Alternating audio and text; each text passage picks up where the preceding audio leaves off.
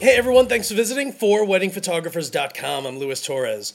Okay, so I was thinking this morning how weird it is that, you know, with this business, it's not necessarily that you're always struggling, and as a matter of fact, after a few years shooting weddings, it should in fact get significantly easier because now it's just word of mouth. You get a lot more business coming in where people are just like, hey, you shot my cousin's wedding, you shot so and so's wedding.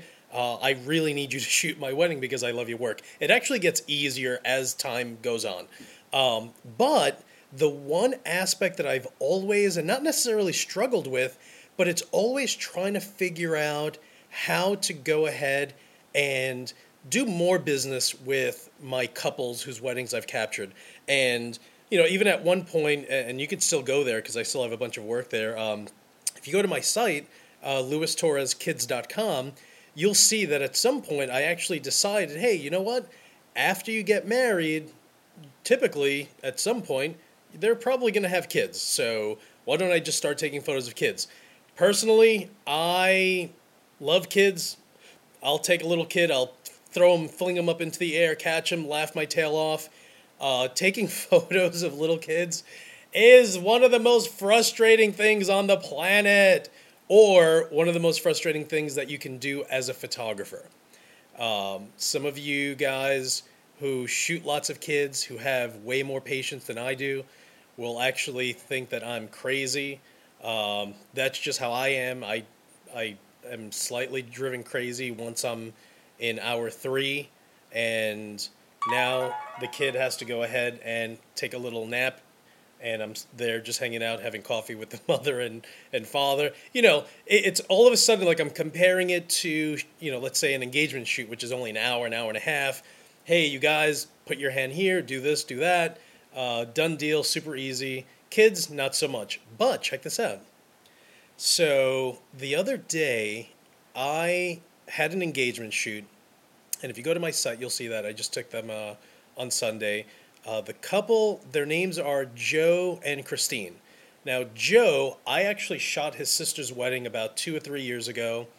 Uh, Christine's brother, I shot his wedding last year, and and it's funny because I'm, I'm over at a bridal show and I see the two of them, and I and mind you, I know them separately because you are the sister of one of my grooms, and you, you're the brother of one of my brides.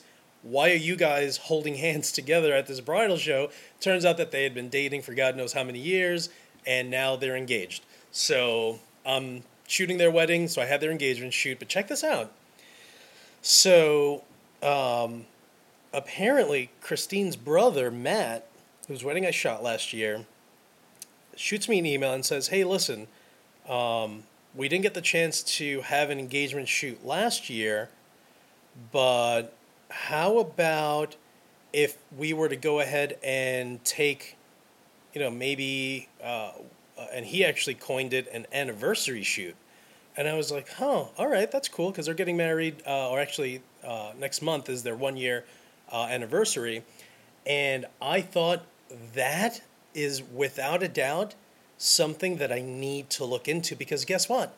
Whether a couple has a kid or not, uh, sometimes it doesn't take nine months after the wedding. Sometimes it takes two and three years after the wedding before you end up finding out that they are, you know, that the bride uh, is six months pregnant. Guess what? Every couple whose wedding you shoot, providing that they don't get divorced, um, they're going to have a one uh, their first year anniversary.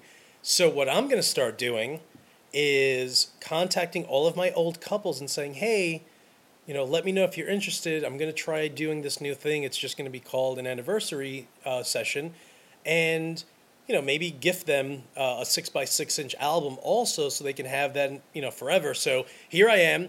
Um, I was their wedding photographer, so they have all of their wedding photos, and uh, more often than not, they'll have their their wedding albums also. And now, after their first year, now they're going to have their first year anniversary album also. How sick is that? Um, I don't know if it works, but seriously, this is all I do. I try to figure out, and, and again, I'm I'm without a doubt one of those guys that, and I've always mentioned it uh, in in throughout my podcasts. I am business first, photographer second, because to me, seriously, if if I don't get paid, I'm not shooting. And and it's funny because I'll end up, you know, having photographers contact me, and I go to their website, and they're taking photos, beautiful landscaping photos of buildings, um, beautiful private roads with trees that create this tunnel effect.